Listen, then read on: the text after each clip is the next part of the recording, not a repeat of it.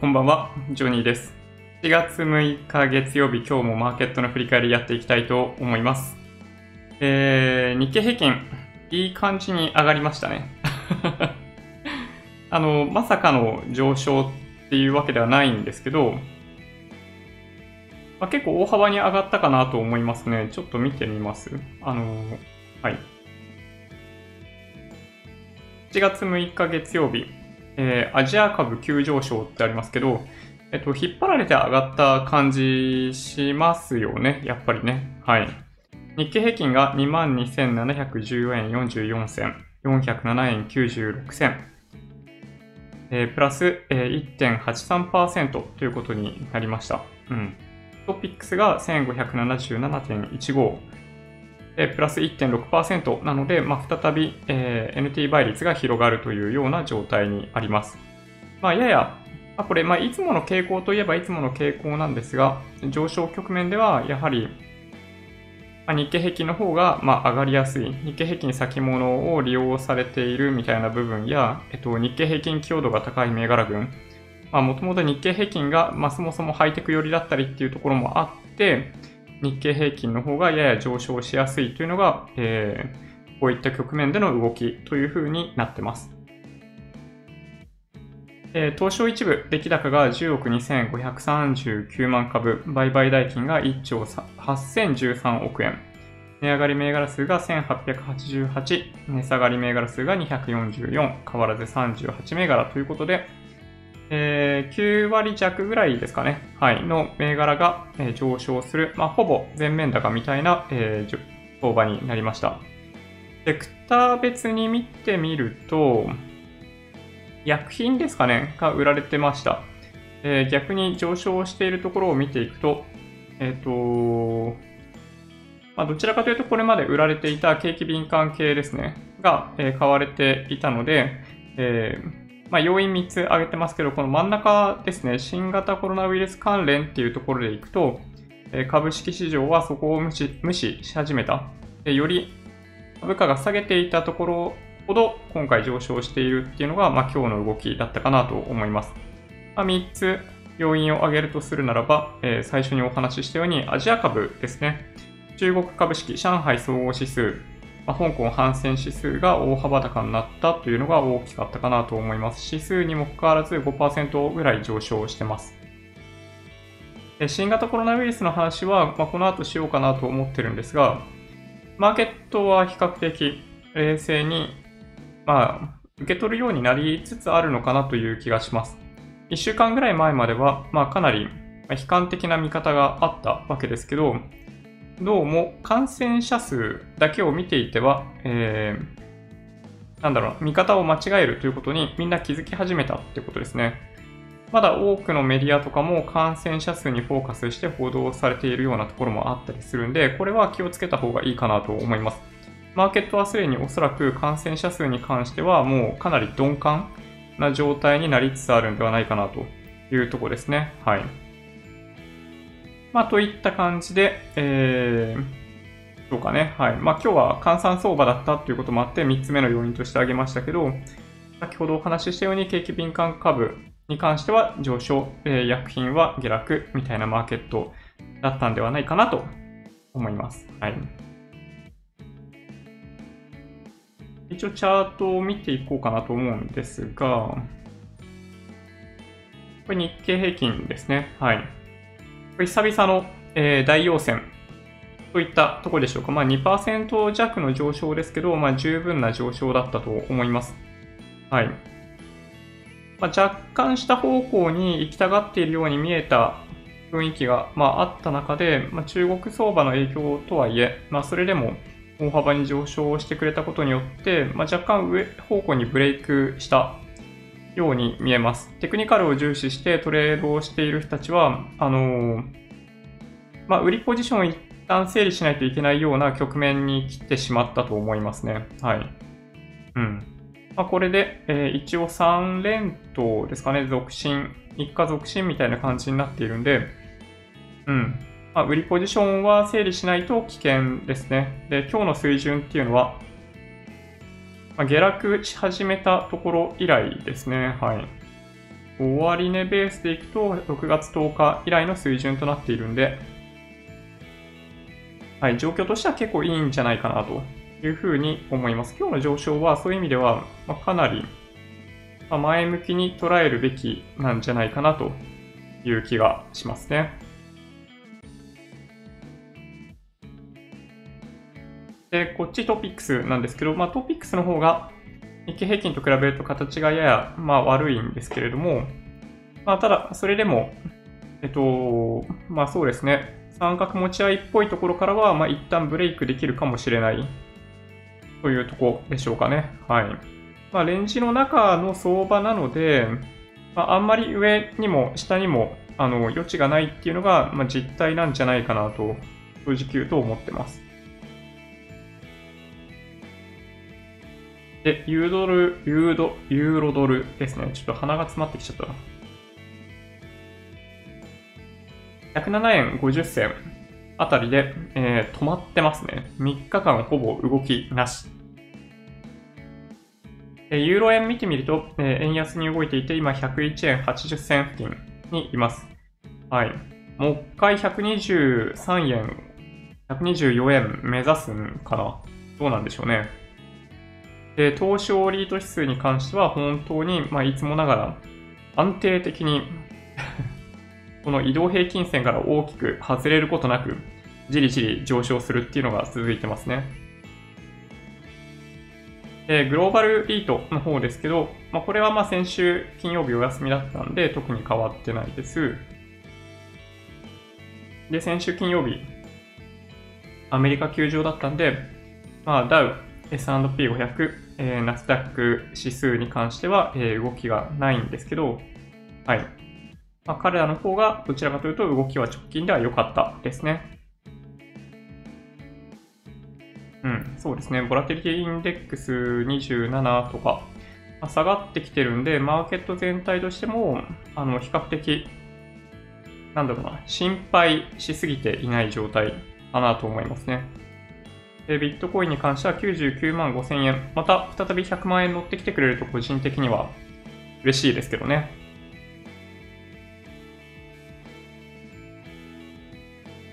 はい。ゴールド。そうですね。めちゃめちゃ高いところにいる。最高値付近ですね、ゴールドは、ね。WTI の原油先物に関しても、はい、安定的なので、まあ、株価、まあ、反発しやすい条件は揃っているんじゃないかなという気がします。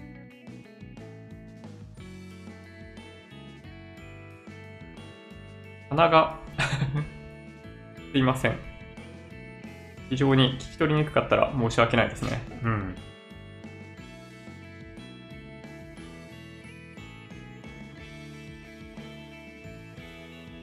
なんかね、ティッシュがないんだよな。ちょ、ちょっと鼻かんできて いいですか？すいません。ちょっとね、ティッシュごと持ってこようかな。ちょっと待ってて。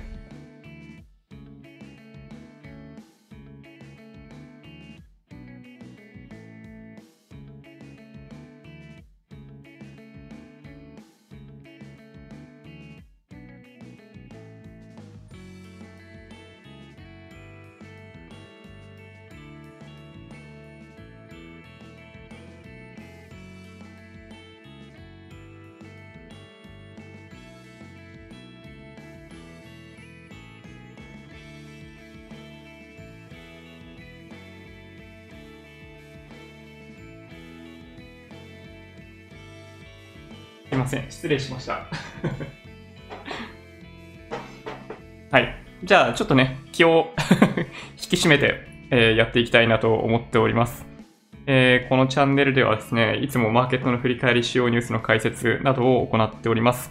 えー、質問がございましたら、じゃんじゃんコメント欄に書いていただけると嬉しいなと思ってますので、まあ、ご遠慮なく、えー、まあ、批判であろうが何だろうが構いません。はい。コメントいただけるとめっちゃ嬉しいです。それでは、えー、チャット欄の方から行きたいなと思っております。64ケミスさん、こんばんは。F1 初戦なかなか荒れましたね、今年は。第1戦が大きいですし、あ、1戦が大きいですし、今夜も今後も 楽しみです。そうですね。いや、昨日見た方多い、まあ、多かったかもしれないですけど、はい、オーストリアグランプリかなり盛り上がりましたね。僕もそのために、まあ、9時に配信をするという ちょっとね、あの、皆さんにはちょっと申し訳ないなと思いながらだったんですけど、レースとしては相当面白いレースとなりました。はい。まあ、多くのリタイアが出る、多くの、まあ、審議対象となるような、まあ、インシデントも発生する中で、えー、まあ、最終的にはね、あのまあ、予選でポールポジションを取ったボッタスっていうね、メルセデスドライバーが優勝したというのは、まあ、非常に、なんだろうな、良かったかなと思いますね。はい。いや、本当にね、面白かった。あのー、まだ見てないという方がいらっしゃるかもしれないんで、あんまり多くを言いすぎるようにはしないようにと思っているんですが、はい。非常にいいレースだったと思います。今週末も、えー、同じサーキットをですね、違うグランプリとして行われるんですけど、同じサーキットで行われますので、えー、それも非常に楽しみだなと思っております。はい。スタジオドッグランさん、こんばんは。えー、ヨネさん、こんばんは。えー、講演申し込みました。ありがとうございます。えー、実は、えー、もしかしたら多くの方がご存知かもしれませんが、8月8日、お茶の水駅から徒歩何分ぐらいかなちょっとわかんないんですけど、えー、なんだっけな、場所。ちょっと出しましょうか。ちょっと待ってね。えー、っと、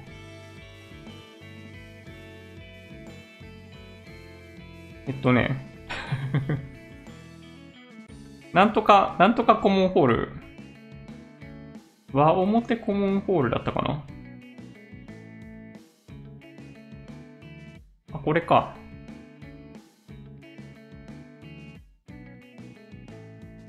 これ、見えますかね？投資初心投資初心者のあなたに送るジョニーズミートアップという、まあ、タイトルを、あのー、ご用意いただきまして、えーまあ、一応ね、あのー、主催がサンワード貿易さんということなので、えっ、と、もちろん、まあ、FX とか CFD とかそういうのが、まあ、会社としてはメインだと思うんですけど、えっと、まあ、どちらかというと僕は本当に、あの、投資一般に関係する情報をお届けするという予定でおります。はい。で一応内容がですね、内容はいいか。内容はさておき、えー、会場がさっき、そう、途中までお話ししていたと思うんですが、東京都千代田区神田淡路町となっていて、ここって多分、えっと、お茶の水駅からちょっとのとこなんですよ。まあ、テラスコモンホールか。なんかね、見た感じすごい新しい場所っぽくって、あ、新お茶の水が一番近いんだ。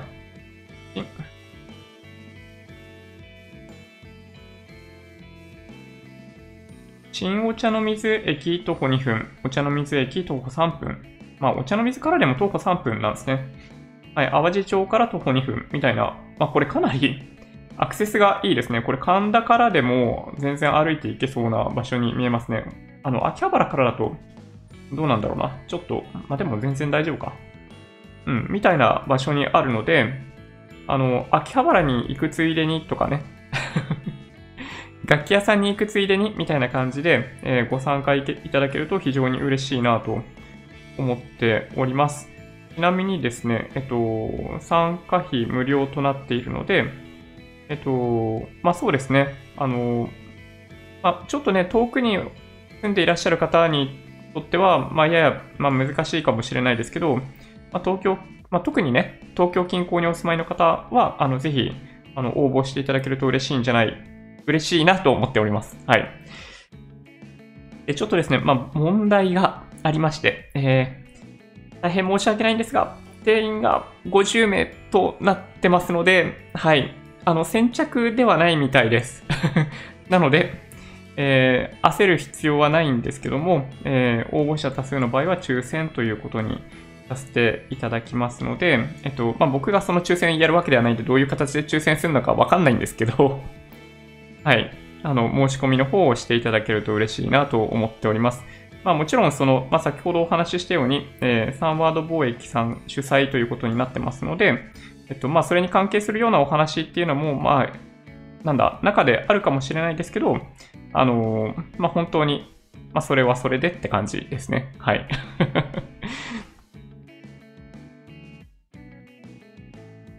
ちょっとね、本当あのー、まあ、全員希望した方がいけるかどうかってなっちゃうと、まあ、若干難しいかなとは実は思うんですが、はい。ぜひご応募いただけると本当に嬉しいなと思っております。はい。メグジャパンさん、えー、ポチッとこんばんは。え、あ、始まっていないのに指がポチッとしてしまいました。ありがとうございます。昨日間に合わなかったんで、今日は視聴する気満々のスタンバイです。ありがとうございます。あのね、あの、21時から始めてしまって、本当に大変恐縮です。今週末の土日に関しても、申し訳ないんですが、土日、あの、21時からやらせていただきたいなと思っております。はい。パンさん、えー、こんばんは。えー、シマさん、こんばんは。えー、クルメさんもこんばんは。ミスターピノールさん、こんばんは。えー、セミナーエントリーしました。抽選当たらないかな？うーん。ちょっとね、こればっかりは僕もどうにもこうにもできないので、大変恐縮なんですが、はい。あの、うん。YouTube ライブに来ていただいている方には、ぜひとも、はい、お会いしたいですね。はい。これが、うん、個人的には僕すごいそう思ってるんですけど、うん、多分厳正なる抽選のもとに結果が出てしまうので、はい、ご了解いただけると嬉しいなと思っております。はい、土屋さん、えー、今日もいいねで、おこんばんは、こんばんは。えーと、えー、かよしさん、えー、こんばんは、今日もお疲れ様です。お疲れ様です。あんまり疲れてないですけどね、実はね。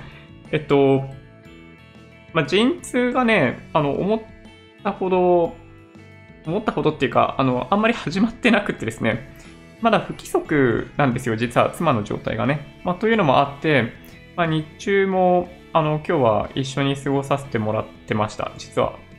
なので、うん、全然僕は疲れてないです。はい。皆さん本当にお疲れ様です。はい、ニコさん、こんばんは。いいですね。僕もね、あの、犬大好きっ子なんで、ね、いつか犬飼いたいですけどね。はい。犬飼えなくはないんですけどね。はい。今、持ち家になったんで。イケイケさん、こんばんは。えー、マサイさん、おちっと、こにゃち、ワンダフル。いいですね。犬、犬で攻めてきますね、みんなね。はい。えー、サチポンさん、えー、こんばんは。よろしくお願いします。こちらこそ、よろしくお願いします。えー、長岡さん、こんばんは。えー、宇治茶漬けさんも、こんばんは。日銀株価、マイナス2.9%を、たまに動きますよね、これね。うん。土屋さん、え反響を抑えられましたね。マットがいい感じになりましたかね、えー、後ろのライトが赤く見えるのが怪しい感じですか？確かに。何色にしようか悩んだんですよね、今日ね。あの、黄色、オレンジ、青、赤、緑とかかな？のフィルターだったらすぐ取り付けられたんで、はい、今回そんな感じ 赤にしてみました。ちょっと怪しいですね、確かにね。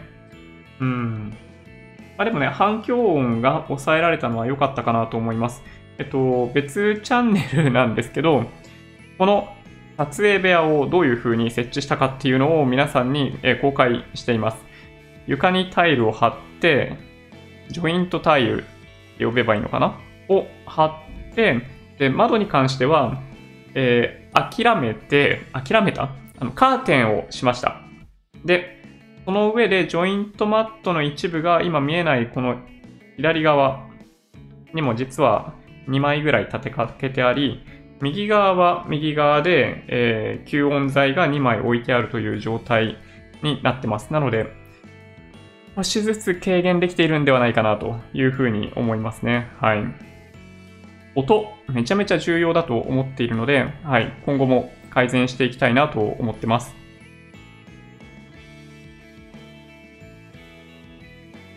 はい、アセさん、こんばんは。今日、やっとマイナンバーカードの電子証明書更新できました。おおめでとうございます。マイナンバーカード、なんだかんだ言って持ってると便利なので、あの、情報抜かれんじゃないかとかね、背中に番号ついてる感じで嫌だとかそういうのはあったりする方もいらっしゃると思うんですが、まだ持っていないということはぜひ、申し込んでいただけるといいんじゃないかなと、まあ僕は思います。はい。まあ嫌なら嫌でいいと思いますけどね。まあただあれ持ってても持ってなくても、いずれにしても個人番号って決まっちゃってるんで、はい。こうん。もう避けようがないですけどね。はい。あ、なるほど。背景の色が東京アラートっぽい。なるほど。東京アラートはですね、まあ、今後ならないんですよ、多分。いやー、ほんとね、これね、ちょっとね、新型コロナウイルスの話しようかなと思ってるんですけどね。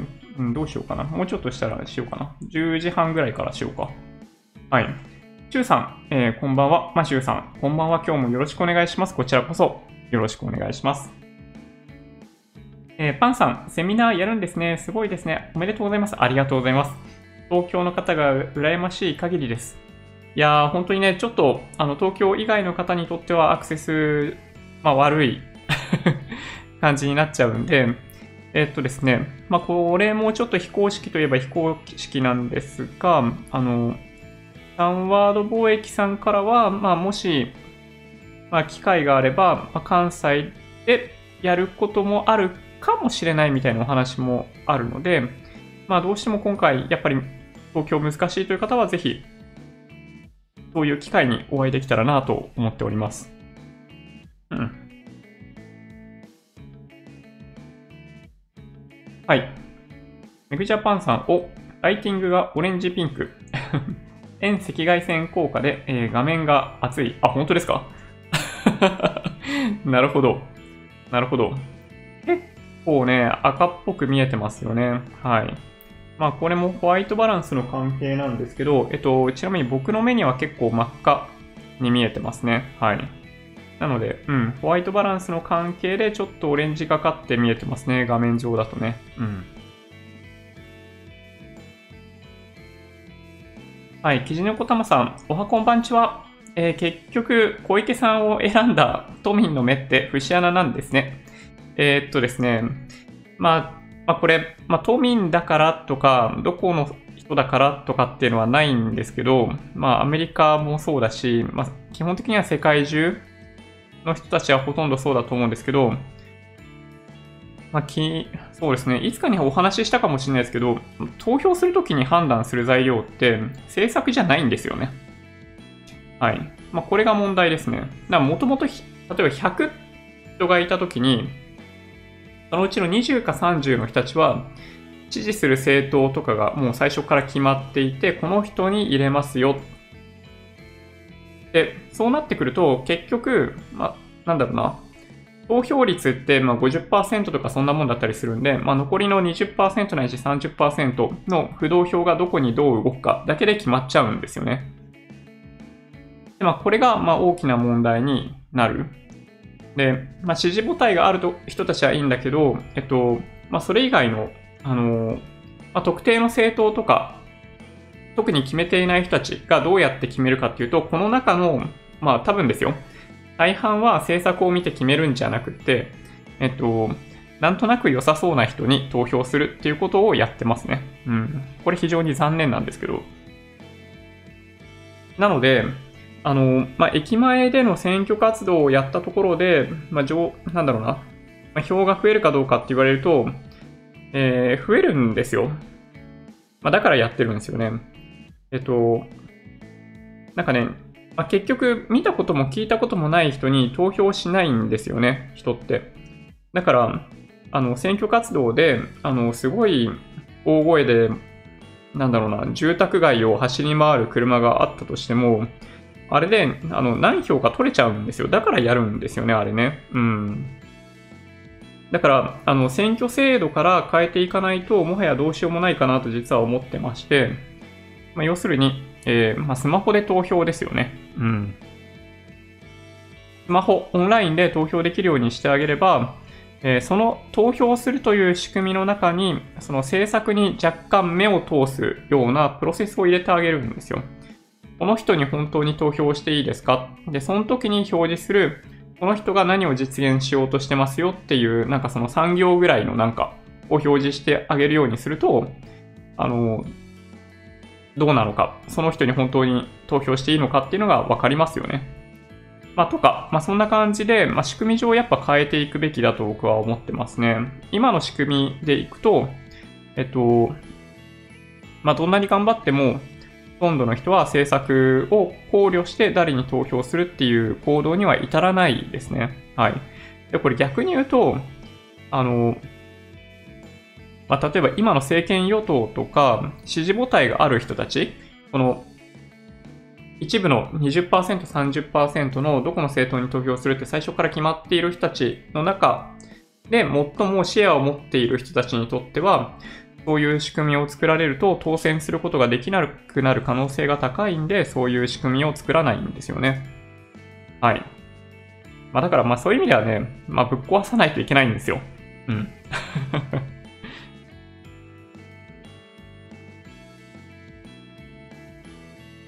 はい。パンさん、なんか燃えてるみたい。ちょっと怖いですね、それね。はい。ちなみに LED ライトなんで全く熱は発してないですね。はい。色だけ出てます。ゆきたけさん、こんばんは。えー、先日の熊本豪雨でお店がどっぷり店に使って池のような店内に商品が浮かんでいるというまさに地獄絵図ような、絵図のような光景でした。あー。マジですか？え、ゆきたゆきたけさんのお店で浸水して商品が浮かんでいるという状況になってしまったという理解で合ってますかね？いやー、これは大変。なんか、まあ僕経験したことないんですけど、あの濁流が通ったところって、まあ映像でしか見たことないんでわかんないですけど、水が引いたら元に戻るのかというと、水だけがなくなって、あの、ドロヘドロだけが残るんですよね、あれね。そう、だから、あれを、なんだろう、書き出すっていうのがもうめちゃめちゃ大変だと。で、木造とかだったりすると水分とか吸い込んじゃって、もう結構ダメになっちゃう。みたいな話を結構聞くんで、いや、こりゃね、マジっすか、ゆきたけさん。いやー、大変。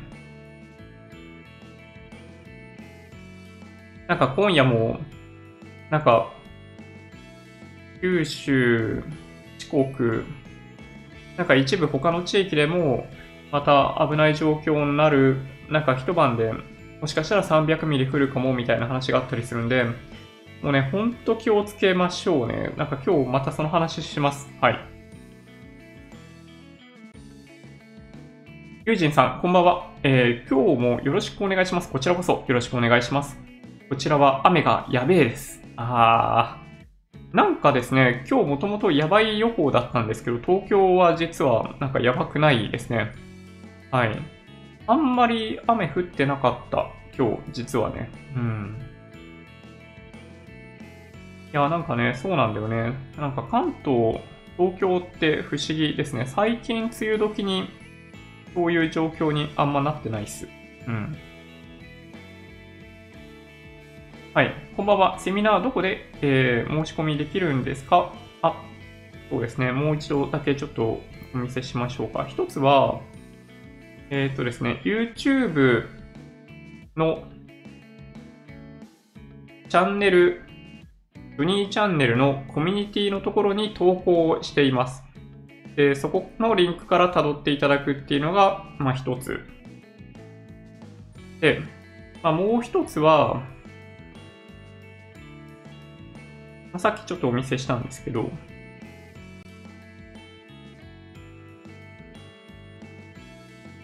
ツイッターですね。僕のツイッターの中に、まあ、今日ツイートしたものも載ってるんですけど、いくつか前、9時間ほど前に投稿したもので、えー、ここですね、この度、投資初心者向けセミナーで、セミナーで講演することになりましたという中にそのリンクが貼ってあります。そこをアクセスすると、まあ、こんなページにたどり着くので、えー、そこからアクセスしていただけると嬉しいなと思っております。あ、っていうか、そっか、わかった。で、この YouTube ライブの、えー、動画説明欄に僕が書けばいいんですよね。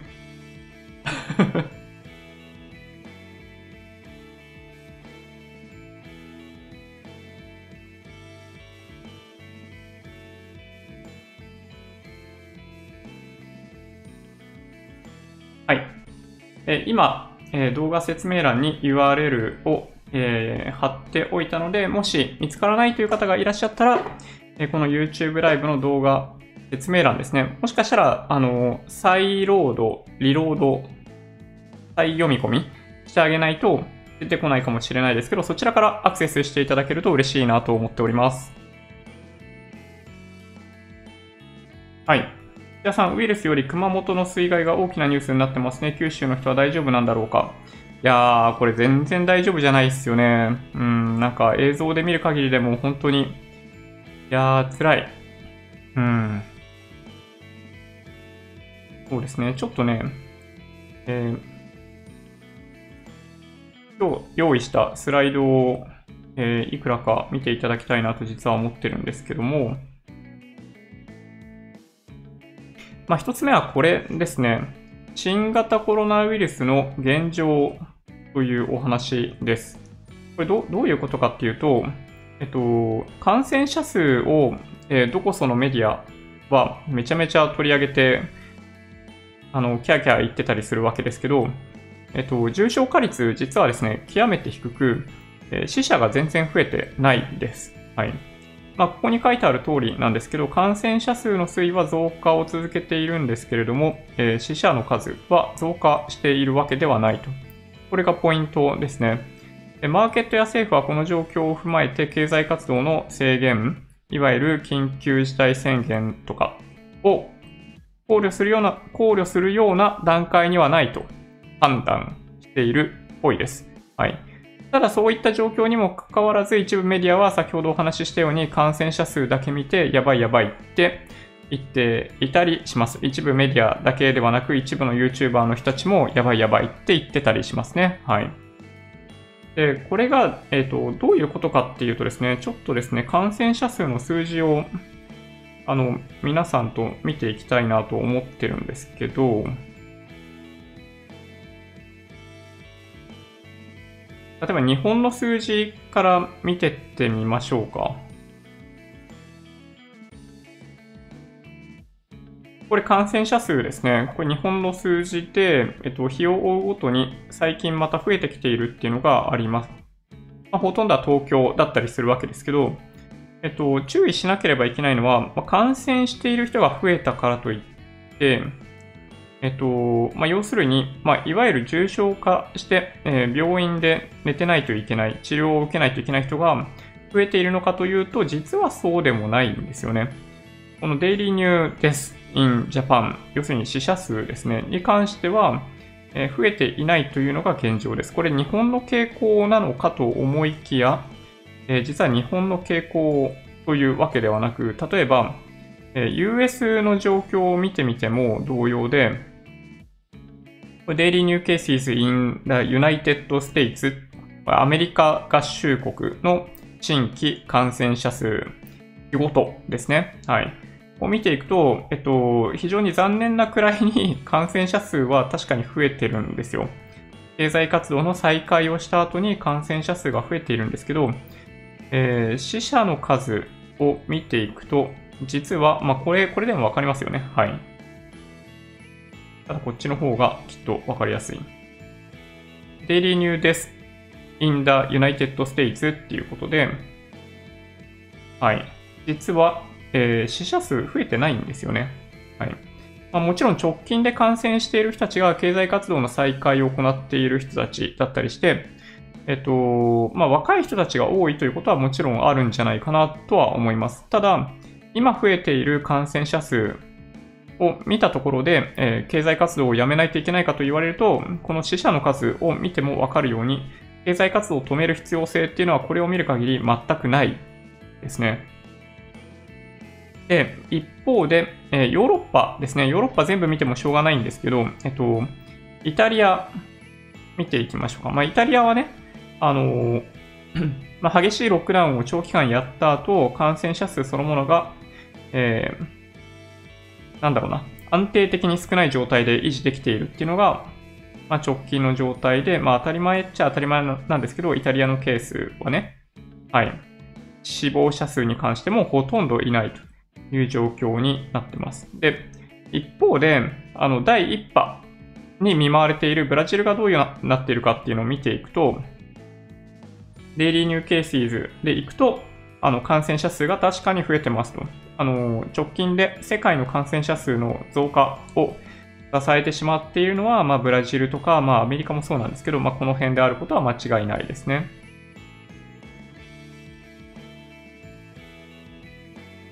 で、そんなブラジルの死亡者数を見ていくと、まあ、この辺がちょっとだから、やっぱりきちんと理解しておく必要があるのかなと思うんですが、えっと、増え続けてないんですよね。ある一定のところから増えていないということがわかりますと。まあ、これはおそらく先ほどお話ししたように、まあ、特に感染しやすい人たちの中で、えー、まあ、感染しないような行動を取り始めていることによって、感染しやすい違うな。えっと、重症化しやすいような人たちが特に感染しにくい行動を取り始めていることによって、おそらく、あのー、なんだろうな。まあ、感染している人たちの中にそういう人たちがあんまり含まれていないということだと思われます。はい。なので、えー、経済活動を止めるか止めないかみたいな話は、まあ、極めてナンセンスだと思います。はい。過剰に反応している人たちは、やっぱり今の現状の数字を捉えて、やっぱ、まあ、こういった、ま、科学的根拠を元に議論すべきなんじゃないかなと思います。なんかね、あの、まあ、説明下手くそすぎるんですよ。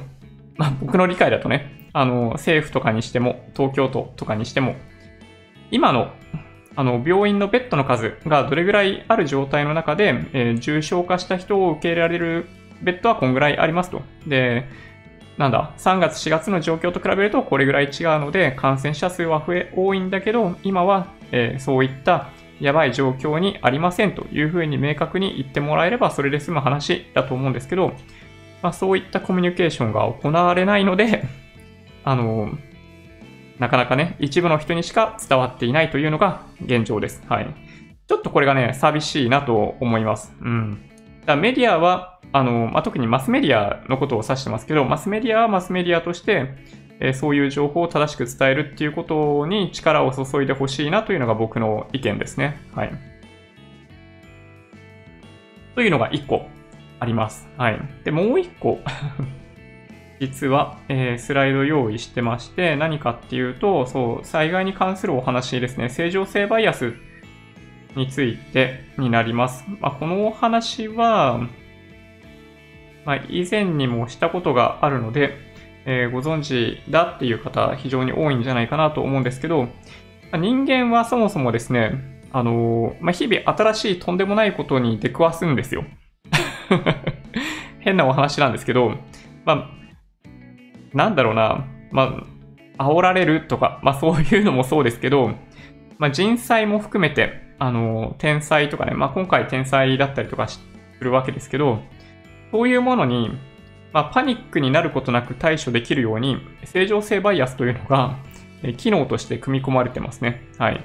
まあ、非常に、あの、まあ、悪く言うならば、えー、もともとですね、えー、鈍感にできているというのが人間の仕組みだというふうに思ってます。で、これは今お話ししたように、えー、生活の中で起こる様々な新しい事象に、え、冷静に、冷静に対処するために、あの、鈍感になっているということですね。今回もきっと大丈夫っていうふうに最初にちょこっと思うことで慌てずに済むっていうのがあの正常性バイアスですね。災害などがあり、被害が予想されるような時でも大丈夫今回も大丈夫と過小評価すること。これそのものを正常性バイアスというふうに言います。まあ、今回、あの、災害とかもあっ、でもうすでに被害が各地で出ているので、あの、正しく行動を取れる方っていうのが非常に多いんじゃないかなと思うんですけど、初動においてこの正常性バイアスというものが、えっと、まあ、被害を大きくしてしまう要因に、えー、なることもあります。はい。自然災害だけではないですね。はい。まあ、人災でも何でもそうなんですけど、目の前で起きていることに対して、正しく対処、人間はあの、できないことがあるっていう前提でいないといけないかなと思ってます。これ、あの、マーケットでも同様かなと実は思ってまして、まあ、前回大丈夫だったから今回も大丈夫とかね、そういう発想で特に対処しないみたいなことを、まあ、人はやりがちですね。今回の新型コロナショックでもおそらくそういうまあ、なんだろうな、理解のもとに、えー、3月中何も対処しなかった人っていうのは、まあ、非常に多いような気はしますね。まあ、何もしないんだったらまだしも、まあ、これがね、マーケットのすごい難しいとこなんですけど、気づいた時にはパニック状態で投げ売りみたいなものが、まあ、最悪のケースになってしまうこともあるので、まあ、人間って、あの、自分は絶対大丈夫って思ったら負けなので、人間はそもそもこういった正常性バイアスみたいなものが備わっていて、正しく行動できないことがあるというふうに、えー、理解をしながら対処するっていうのが、まあ、良い方法なんじゃないかなと思ってます。はい。うん。ちょっとね、はい。今日用意した2枚のスライドについては説明しきったんで、えー、あとはチャット欄、フォーカスしていきたいなと思っております。はい。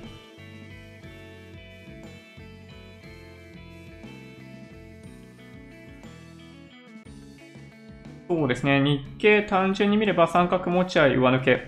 まあそうですね。テクニカル的に見るとそういう形になりますね。はい。あー、んちょっとね、温度問題が再発してしまったな。あれ？ちょっとね、2日間ぐらい全然その問題起きてなかったんで油断してたんですけど、問題があるかもしれないですね。ちょっとね、映像切れちゃったら申し訳ないです。はい。はい、売りエネルギーを見極めるには、あ、一瞬消えちゃった。待って。えーとですね、少々お待ちください。あ、やばい、めっちゃコメントいただいてますね。はい。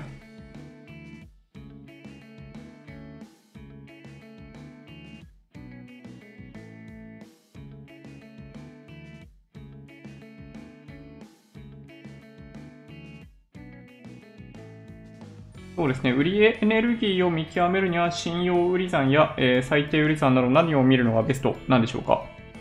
あまあそうですね、えっと、信用売り算は良い、まあし、まあそうですね、データになるかもしれないですけど、ただ、えっと、それね、出てくるのを待ってからだとちょっとまずいですね。はい。なので、えっと、まあ日々、上がったり下がったりする中で判断しないといけないですね。まあ、ここがちょっとまあ難しいとこですけど、えっと、毎日毎日マーケットを見ていると分かる時がありますね。まあ、特に、まあ、お衣装を出て投げたっていう瞬間が、やっぱり、あの、まあ、暴落しやすいので、値段が飛びやすいんですよね。で、その瞬間を狙って買いに行くっていうのは、結構多くの人たちがやっていることではあります。まあ、難しいじゃ難しいんですけど、はい。ちょっとね、脳死ぐらになるんした、なっちゃったいや、すげえ申し訳ない。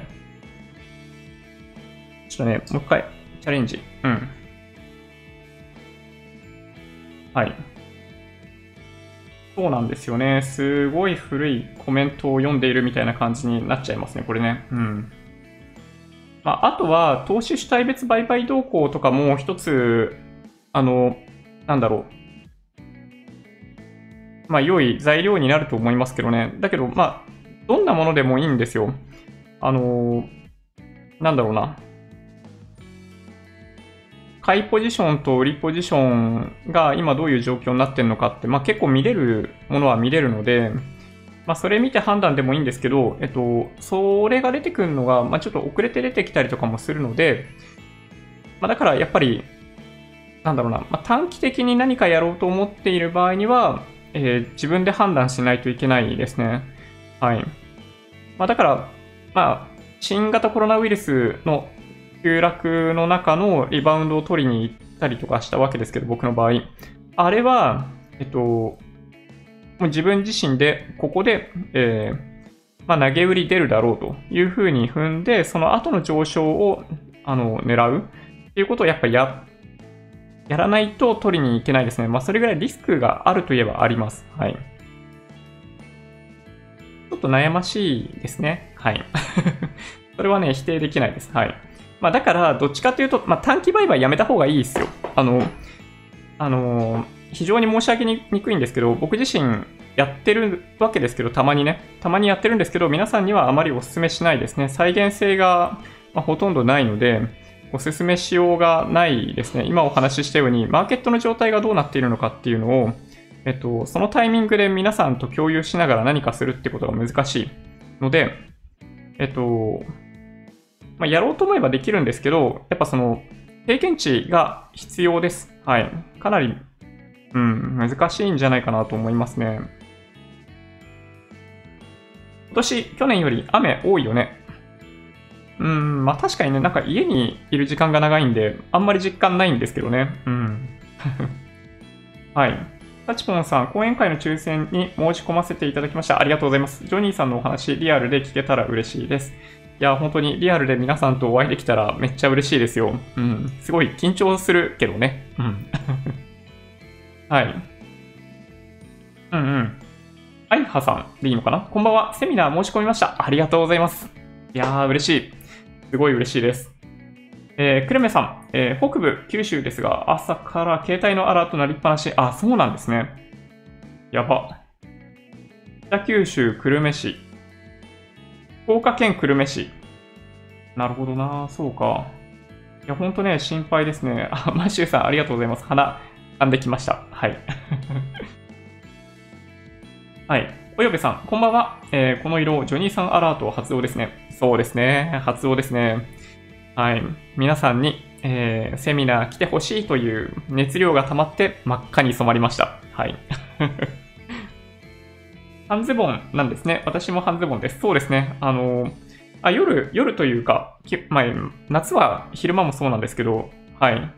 短パンみたいなやつですね。はい。あの、この状態でなんかゴミ捨てとかで外に出て行ったりとかすると蚊に刺されるんでちょっとどうかなと思う時もあるんですけどね。はい。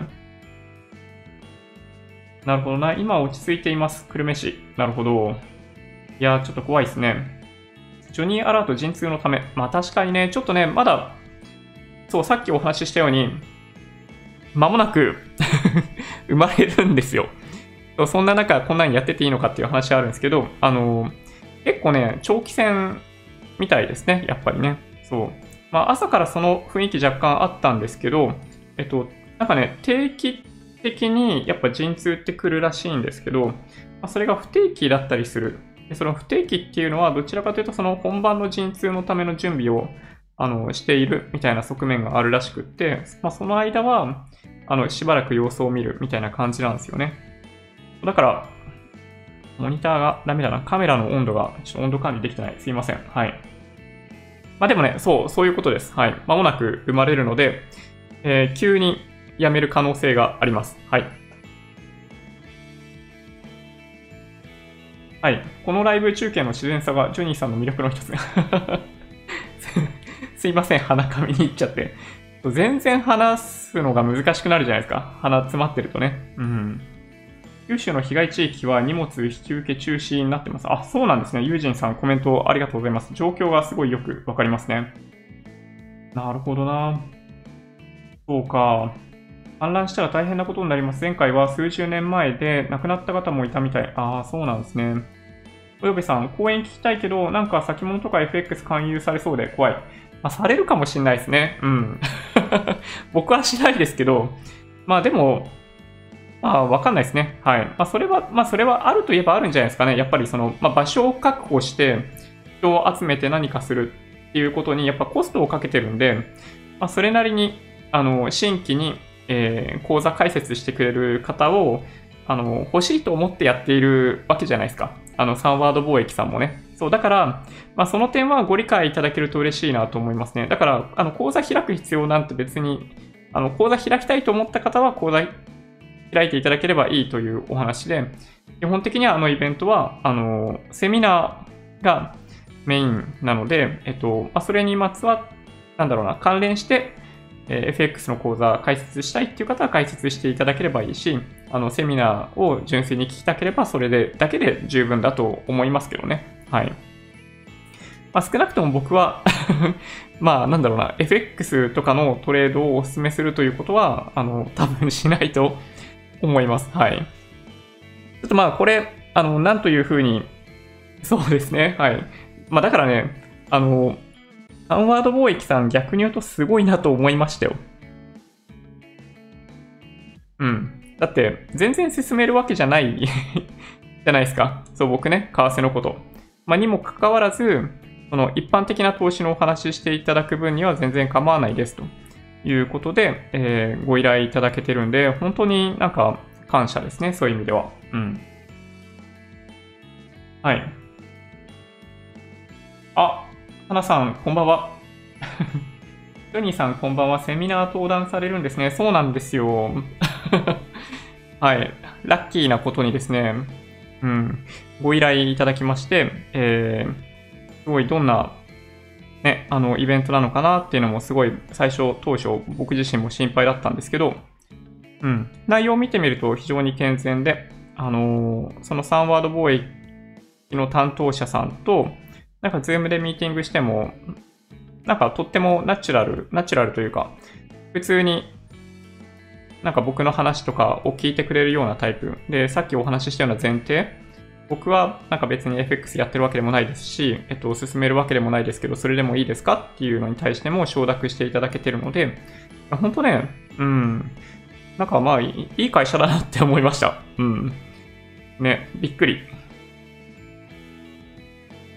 そうですね。ちょっとね、そう、河川の氾濫心配。うん、ヨネさん、神田に近いので、カレーを食べて参加かなって思ってます。ああ、いいですね。まあ、神田神保町といえば、カレーライスですね。はい。ヘルメさん、大規模は最近ないようです。ああ、そうなんだ。うん、なるほどね。このチャンネルで秋葉に通っている人はそんなにいなそうだけど、いやー、どうでしょうね。確かにね。うん、わかんないですね。こればっかりはね。なんか僕も昔は、なんかパソコンのソフトウェアとか買うために、秋葉原に行くことありましたけど、秋葉原に行かないと買えないものって今はないもんね。うん。いや、本当に、ちょっと悩ましい。はい、マシューさん、ジョニーさん、8日バッドタイミングです。あ、本当ですか？残念。悔しい。生ジョニーさん見たかったのに。いや、もうお気持ちだけでもありがたいですよ。また、なんかね、どんな形でかわかんないですけど、ね、お会いする機会あるかもしれないんで、その時にぜひお会いしましょう。はい。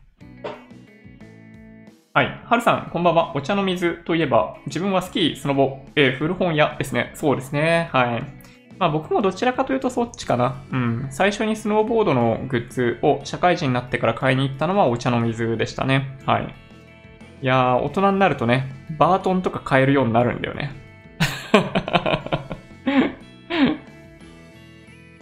はい。久留米さん、えー、昔は小学校の校舎の軒下に小舟が吊るしてあったとか。あ、そうなんですね。やっぱ過去にそういった災害があったのでってことですよね。なるほどな。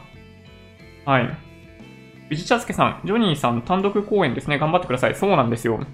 1時間も一人で喋れんのかどうかっていうのがね、ちょっと不安になりますけどね。これ今皆さんとの、その、なんかこういうやりとりがあるじゃないですか。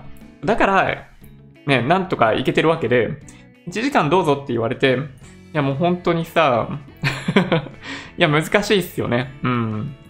BGM 流してもらおうかな。はい。イベントは、えー、クロストークもあるんですね。面白そう。そうなんですよ。あの、どんな方か知らないんですけど、あの、まあ、その方は FX の方らしいので、まあ、その人となんかフリーに話せるみたいですね。まあ、だから僕多分な、なんだろうな、FX のこと全然知らないんですけど、みたいな 立場できっとお話しする感じになると思います。はい。FX のこと本当知らないんで、まあ、例えば税金のお話とか、スプレッドの話とか、あとはその、あ、まあでもそういうとこかな。あの、米ドル円の調達の話とか、まあ、FX ってやっぱ、まあ、僕らにとっても、まあ、ちょっと関連性あるじゃないですか。ね。あの、外貨預金とかするぐらいだったら FX の方がいいだろうなとか、そういう思いとかもあったりするんで、まあ、それなりに面白いとは思うんですよね。うん。知らないことを、えー、知るっていうのは非常に面白いと思ってるんで、楽しみにしてます。はい。秋葉に行ったら、えー、なんだ、秋月電子、えー、戦国電子、必ず行きますよ。なるほど。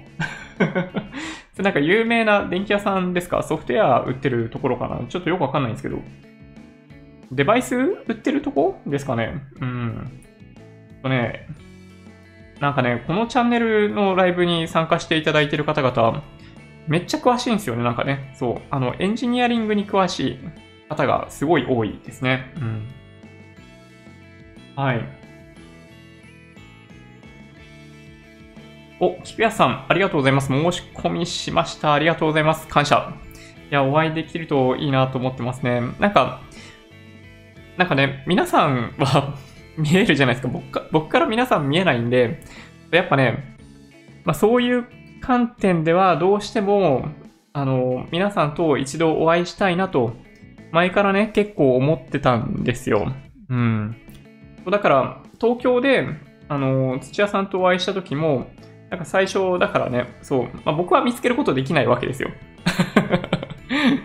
ね、本当にね、不思議な感じだなと思いながらね、お会いしたんですけど、そう、今回また、皆さんとお会いする機会があるんで、そう、やっと人と、人と名前というか、なんかこのハンドルネームっていうのかな、YouTube のアカウント名と、えー、皆さんのお顔が一致するっていうね、いう機会になるかなと思ってます。はい。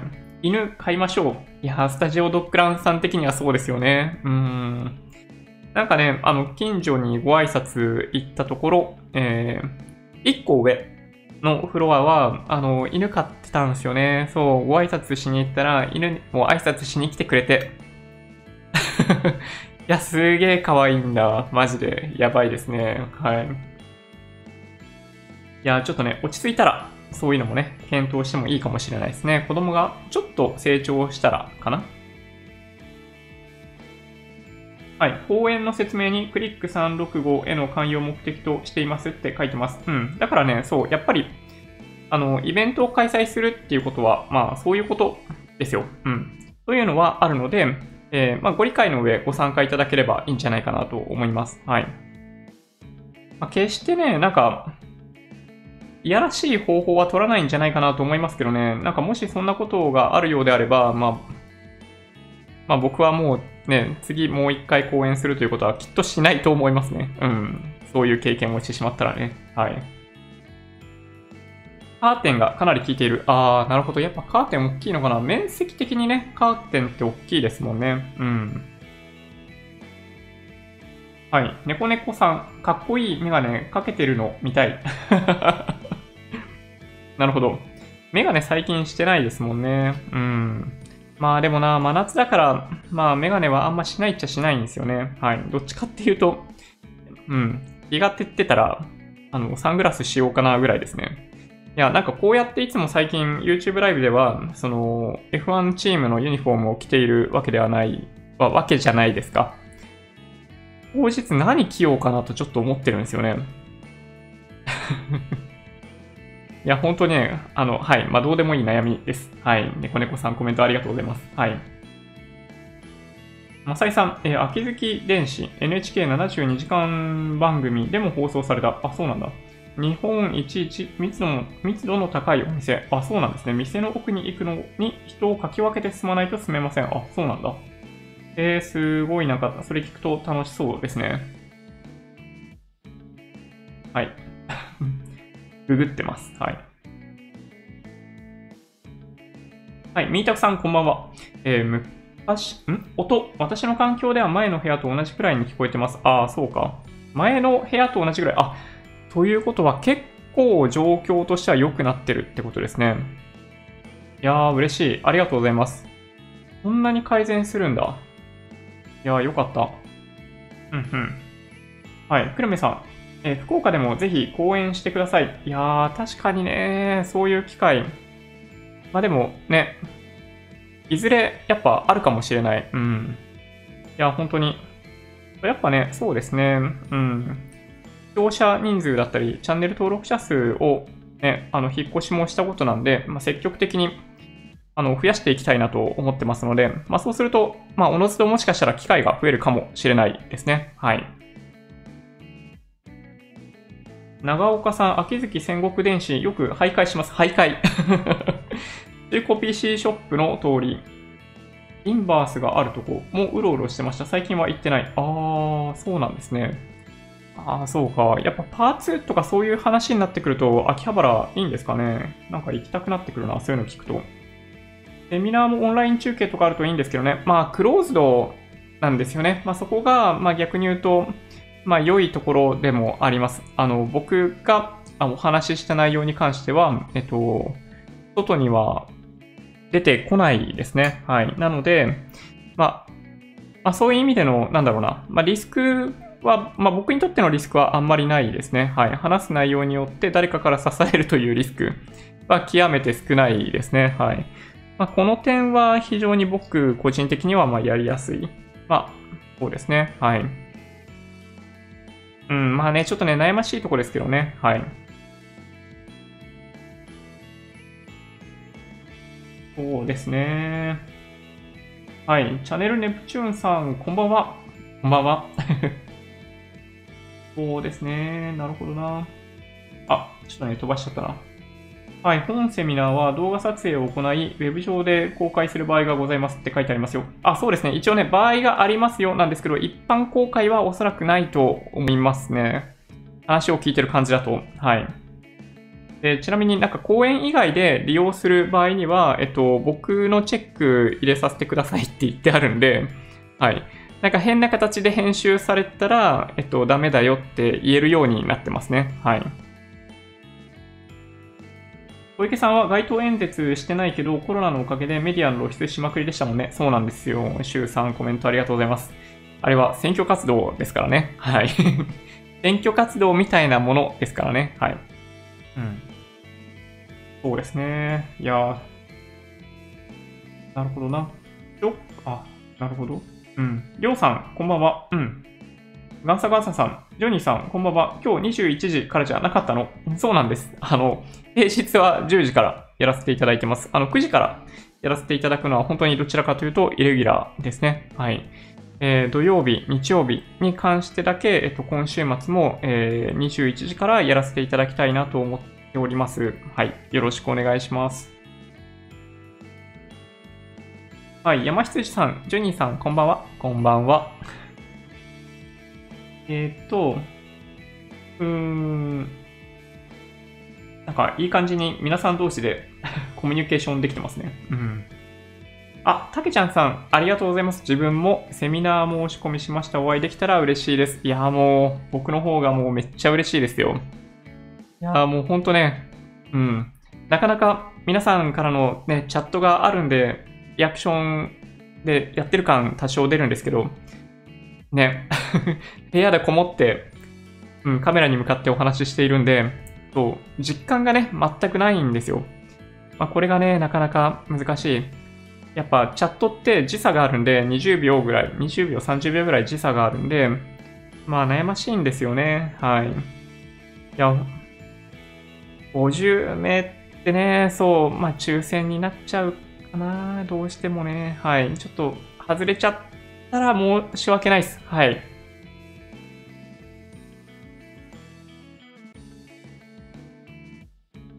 うん。ありじじさん、こんにちは。一時期よりあ顔をすっきりしてきました。マジですか？えっと、うん、痩せたってことかな？うん。今ちょっとモニターチェックしてますけど、うん。悪くない。うん。いや、すげえいいコメント。ありりさん、嬉しい。いや、実はですね、体重減ってないですね。全く減ってないので、えっと、はい、照明の関係だと思います。はい。どちらかというと、まあ、今日もね、あの、旨味バーガーとか食べちゃったりとかして、はい。はい、デブ活やっております。はい。はい。パンさん、ふむふむ、なるほど。あくまで申し込んだ人への、えー、救済策なのかもしれませんね。ふんふん。ああ、まあそうですね。そうか、そうか。その、はい。公開録画したものをどこかで出すかもしれないというお話ですね。そうなんですよね。うん。はい。お、よかった。内田介さん、えー、セミナー URL 見えるようになりました。いやー、よかったうんうん。えー、山羊さん、YouTube や Twitter のアーカイブ含めて、えー、すべて欠かさず聞いておりますが、すげえ恐縮です。めっちゃ嬉しい。はい、ありがとうございます。最近タイトルの日付がなくなって、すべて、ああ、聞けているのかはわからなくなっているので、できればタイトルの日付復活してほしいです。なるほど。なるほど。わかりました。いや、確かにね。そうか。タイトル、日付。なるほどな。いや、なんかね、タイトルシンプルにした方がいいかなと実は、あの、思ったんですよ。はい。そうか。海括弧とかでやってみようかね。とか言って、えー、とか言いながら今日のタイトルをリアルタイムに更新する。はい。先頭につけてみました。うん。え、っとですね、はい、ニコさん、ミートアップ、すごいですね。いろんな学校などへもジョニーさんが先生になっていけたらいいなと思います。まあ、確かにね、あの、投資教育っていうのが結構話題に上がってたりするわけなんで、はい、なんかそういう機会いただけたら、あの、喜んでいきますけどね。うん。あのまあだから、まあどうなんだろうな、そのために何かしら資格持ってないとダメだって言われるんだったら、なんかその資格は取っときたいですね。はい。うん。なんかね、まあマネーリテラシーと、まあ、情報リテラシーって切っても切り離せないようなところがあるんで、まあ、そういう意味では僕は、うん、比較的お話できるだけの、うん、ナレッジがあるんじゃないかなと僕自身は思ってるんですけどね。はい。どうでしょうか。うん。はい。なるほど。日本橋だと PC ワンズとか五階百貨店のあたりのパーツ屋さんによく行ってました。なるほど。やばい、全然わかんない。はい。ネグジャパンさん。えー今回の都知事選で、えーテレビ討論会が一度も行われなかったのは、行われなかったのには疑問を感じています。候補者同士の生の討論会は、有権者の一票を決める重要な機会。コロナ対策をすれば収録は可能だったはず。某候補者の過激な発言封じだったのかもしれませんが、テレビは本当にオールドメディアなんだとがっかり。いや、本当そう思いますね。うん。いやね、あの、結局わかんないわけですよ。テレビ討論会っていうのは、やっぱその、まあ、いわゆる情報リテラシーが、まあ、そこまで高くないような人たちにとってもリーチできるすごい大きなチャンスなわけじゃないですか。で有権者と、まあ、コミュニケーションを取りたいと思っているはずなんだけど、そういう機会とかをね、積極的に活用しようとしてくれないみたいなのってのはちょっとね、残念ですよね。うん。いやー、本当に悩ましいですね、こういうのね。はい、ニコさん、えー、ゆきたけさんは熊本にいます。私の母も今、熊本にいます。お怪我、気をつけてください。うん、いや、本当にね。いや、九州地方、四国、えーその他一部の地域に関しては、本当に豪雨に伴う、まあ、土砂崩れだったりなんだったりっていうのが起こりかねないので、本当に気をつけましょう。はい。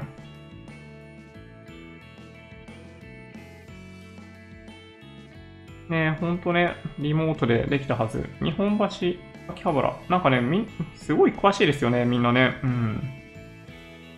あ、そうなんだ。桜東京さん、こんばんは。コロナの解説、わかりやすいです。なぜ政治家がこの解説をせず、えーテレビは煽るのみなのか。YouTuber が一番まともな解説をしている。日本大丈夫かと心配になります。そうですね。はい。みんな数字のこと気にしすぎなんですよ。まあ気になるんですけど、まあ僕も気にならないと言ったら嘘になるんですけど、えっと、同時視聴者数とかね、気になるんですよ、もちろん。まあだからといって、やっぱね、あのー煽りに煽って責任取らないのはどうかと思いますよ。で、これ、あの、テラスハウスの件もまさに同じですね。はい。あの、数字に対してあまりに正直になりすぎになってると、やっぱそこにフォーカスしてしまって、なんかああいう、まあ、事故事件、事故を、まあ、防ぐことができなかったりするんですよね。これね、ほんとね、大きい課題だと思いますよ。うん。なんかね、そう。まあ、マスメディアほど、やっぱりそのスポンサーから多額の資金をもらっているということもあって、なかなかそういうところから脱却できないですよね。これ YouTuber だったら大丈夫というわけではなくって、YouTuber の中でも、やっぱりその、煽って数字を取りたいっていう人は非常に多いので、まあ、タイトルだったり、サムネだったりで、まあ、かなり刺激的なものを用意してる人いますよね。はい。まあ、最近はさすがにいなくなってきましたけど、なんかその日本経済崩壊するみたいなことだったり、ハイパーインフレとかね、みんながドキッとするような言葉を多用して、人を集めるようなことをやってる人って非常に多いんですよ。これね、あの、マスメディアに限らないですね、そういう意味でいくとね。はい。まあ、ただ YouTube の場合は選択肢が非常に多いので、まあ、比較的、なんだろうな、あの、まあ、いろんな情報と接することができるんで、正しい判断に至りやすいっていう側面はあるのかなって思いますけどね。はい。そうですね。はい。神田の古本屋もどんどんなくなっている。まあでもそうなっちゃいますよね、どうしてもね。はい。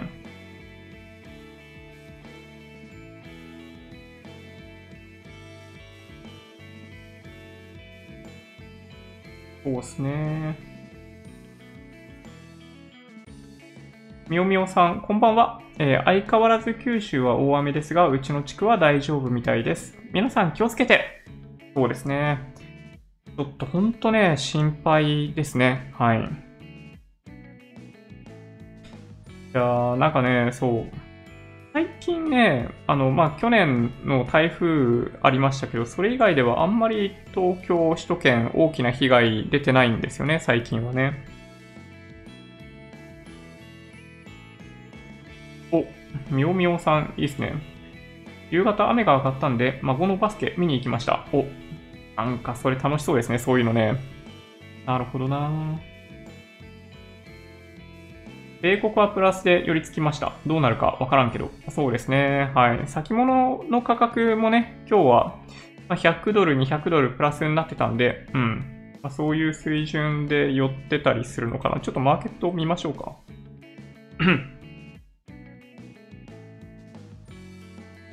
えっと、これは日経平均ですね。はい。えー、っと、えー、っと、はい。これがニューヨークダウですね。プラス1.2%、300ドルぐらい上昇しています。はい。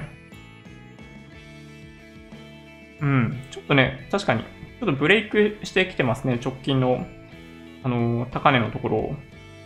あ、SP500 の方が非常にわかりやすいですね。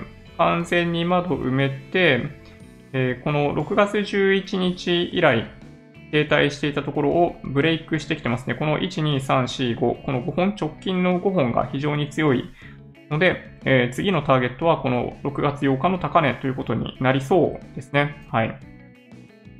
お、なんだこれ。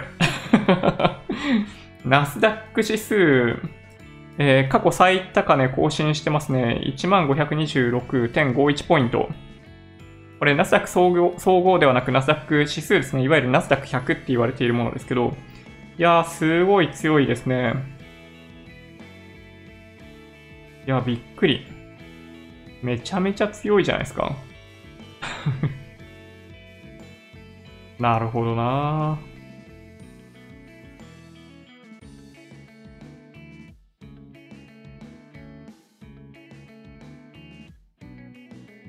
とね、カメラが今日は温度に耐えきれない。ちょっとエアコンの温度設定が悪いのかもしれないですね。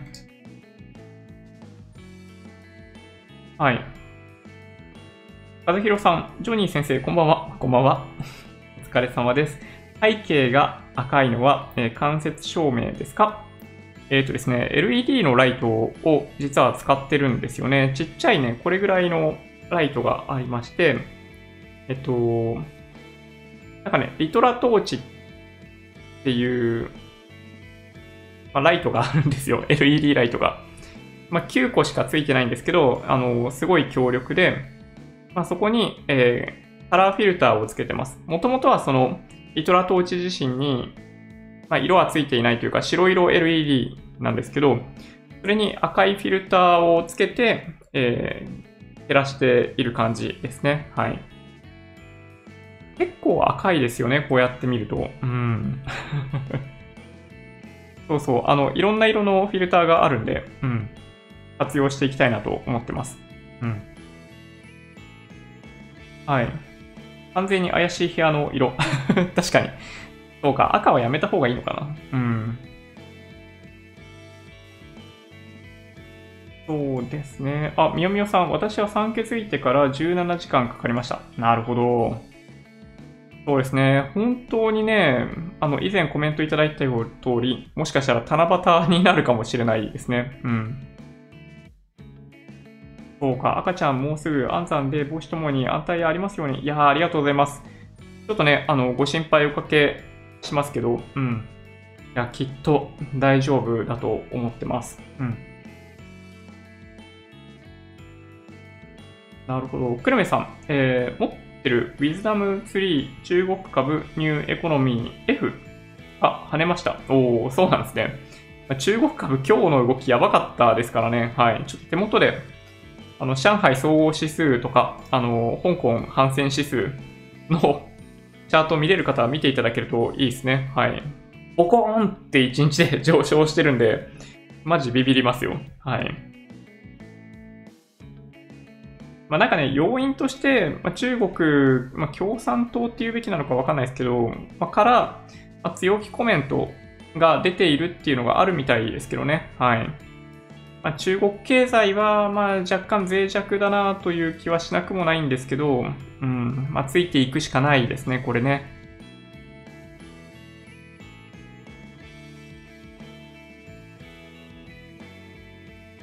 はい、和弘さん。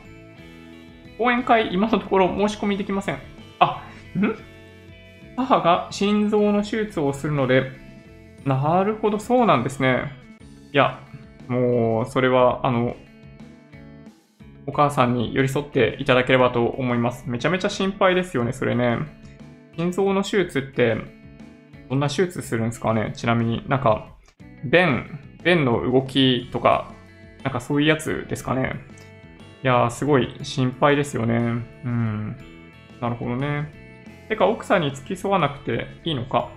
まあなんかね、えっと、もうすでに まあ、早朝からずっとまあ、いるといえばいる感じですね。はい。なので、まあ、なんかあったらすぐに行ってもらえるようになってるんで、うん、きっと大丈夫。いつも90分喋ってるから大丈夫。いやー、どうかな？大丈夫かな？ウィザンって時間かかるよね。そっか、やっぱそうなんですね。そうか。なんか七夕に生まれてくれたら七夕は覚えやすいなとちょっと実は思ってますけどね。うん。そっかそっか。ね、リアルの公演で BGM 使ってたら結構笑えますよね。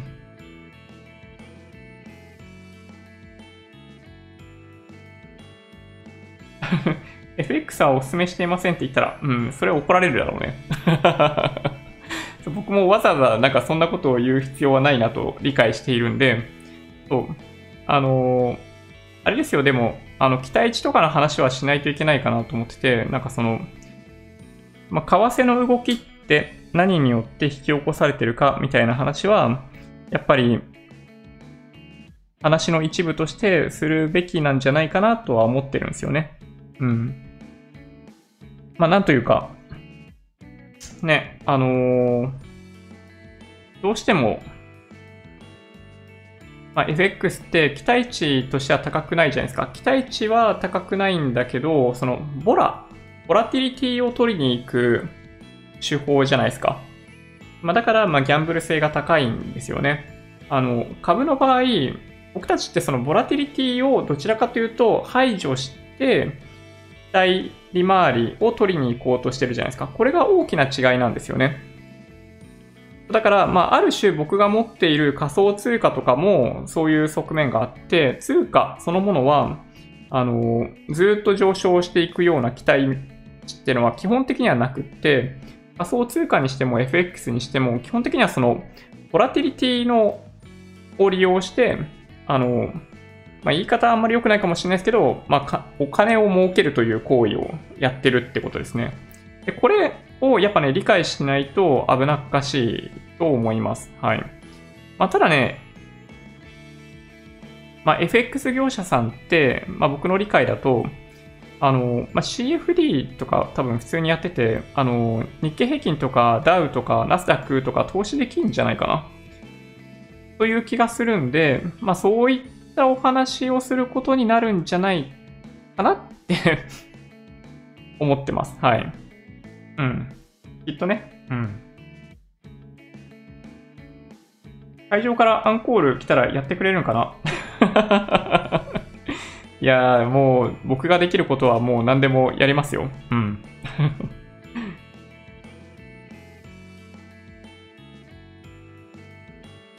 いやー、ほんとね。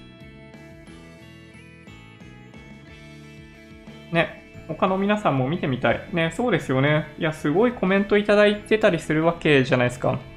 いや、本当にね、だから、ね、どういう形で皆さんに恩返しするべきなのかなとか思ったりすると、ね、こういう機会っていうのはやっぱり必要かなと思ってます。はい。えー、時間がね、足りない。どんどん飛ばしましょう。はい。まさきさん、私のコメントはほとんど飛ばしてください。と言ってね、はい、そのコメントを読むっていう。はい。ジョニーさんは話し出すといっぱい話せるタイプ。なんかね、僕、まあ、きっかけがないとね、そう、すごい話すの、あの、得意じゃなくて、すごい短い端的な話だけで済まそうとしちゃうんですよね。これ僕の悪い癖ですね。会社でもたまに失敗することありますね。はい。はい。MKT さん、妻から講演会のツイッターのスクショをもらって悩んでましたが、今日のお話を聞いて、やっぱ応募させていただきます。お、嬉しい。だって、えー、200から300日分くらい視聴してきたので、会う権利あるはず。いや、すごい嬉しい。ありがとうございます。そうなんですね。200、300日。いやー、めっちゃ嬉しいですね。まあ、ほぼ1年近くってことですよね。いやー、すごい嬉しいです。うん。いやー、なんか、でも恥ずかしいですね、なんかね。はい。あの、夫婦で ってことですかね。はい。いやー、嬉しいな。うん。岸さん、えー、こんばんは。うん。そうですね。仕事終わって間に合いました。ミックさん、ありがとうございます。こんばんは。え、イベント決定しましたね。そうなんですよ。ぜひ、応募、お願いします。はい。そうですね。まだ顔の角度で反響する。ああ、そういうことか。なるほど、なるほど。確かに、そうかも。ちょっとね、後で自分の動画、ポッドキャストとかかな。あ、動画の方がいいか。見ながら調べてみたいなと思ってます。はい。セミナー当日のジョニーさんは服装イコール、え、着流しにセッター、公演30分、歌15分、お芝居15分。やばい。これすごい準備しないとダメ。いや、ほんとね。まあそうだよな。でもちょっとそろそろね、うん。あの、どんなストーリーでどんなお話をするのかっていうのを、ね、考え始めないといけないですね。うん。なるほどな。よいしょ。そろそろいい時間いやー、確かに。ちょっとね、そう、時間ばっかり、あの、早く経っちゃって、いつも申し訳ないんですが、なんかね、今日は、あの、カメラの状態が悪いっていうと言い方変なんですけど、はい、後でまた、あの、同じようにならないようにやっときます。はい。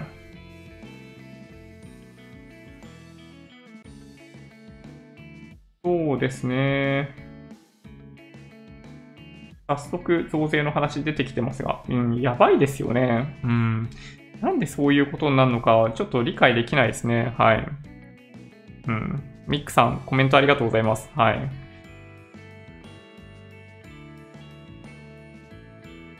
いや、ほんとね、私個人の意見にもかかわらず、早速タイトルつけていただき、いいえ、もう、できることは、はい、サクサクやります。はい。そうですね、数字、微分した変化率、加速度重要でしょうね。まあそうですね、10、まあ数字、まあそうですね、うん、統計とかって本当重要だなと思うんですよね。あの、無理に原因を探しに行くとかではなく、統計から導き出せることってすごい大きいですよね。うん。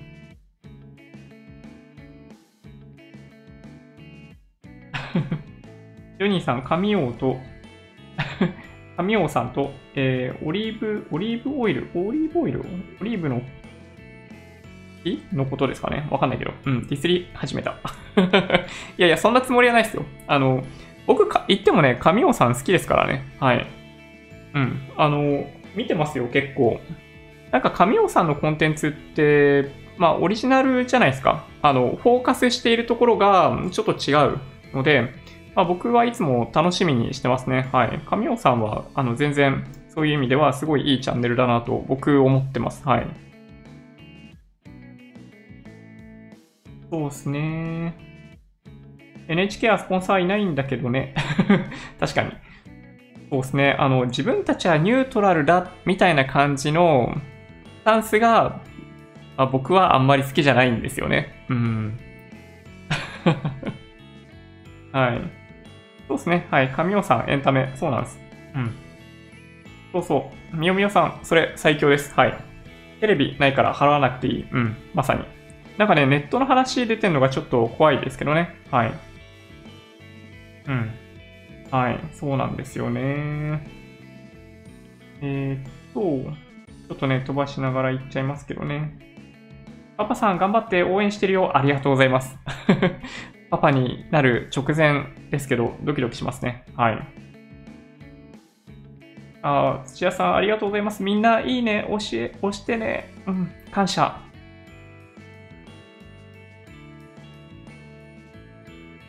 ね、気になるカテーテル？うん、ね、ちょっと気になりますね。あ、弁膜症っていうものなんですね。ちょっと僕、イメージできないですけど。やっぱ、弁、弁で起こる、その、あれですよね、なんかその、閉じたり開いたりとかする、弁に関係する手術なんですね。いやー、すごい、大掛かりですよね。うん。いやー、なるほど。いや、心配。ね。なるほどな。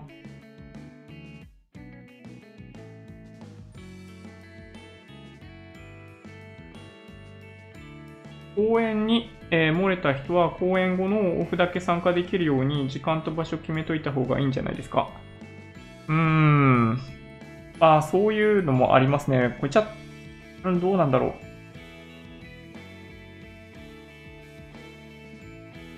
うしようかな。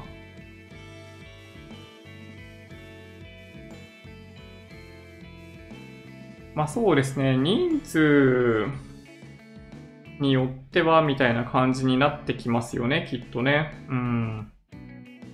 まあ確かにね、そうだな。なんか人数が読めれば結構準備しやすいっちゃ準備しやすいんですけどね。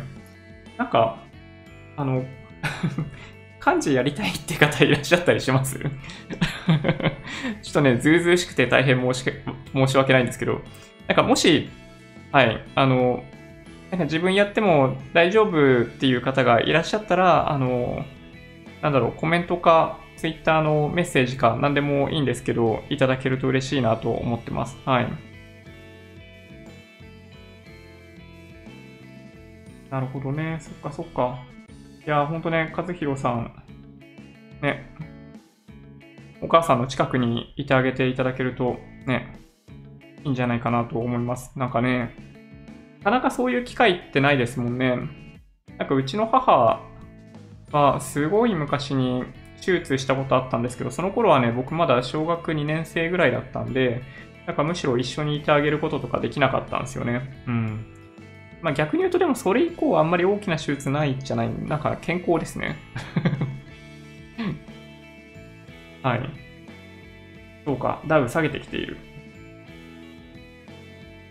公演の日は、公演参加者みんなで YouTube ライブ参加。おーねそれね、結構、そうですね、それじゅ準備がね、それなりに、あれですよ。あの、漢字やりたいという方いらっしゃったら、ぜひコメントいただけると嬉しいです。はい。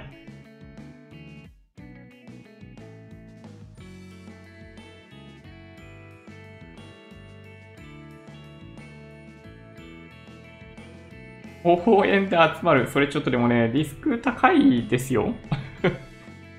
はい。まあそういうのも含めて、まあ機動力高く、なんかちょっと準備してくださるという方がいらっしゃったら非常に嬉しいので、もしよろしければ、なんか手を挙げていただけるとって感じですね。はい。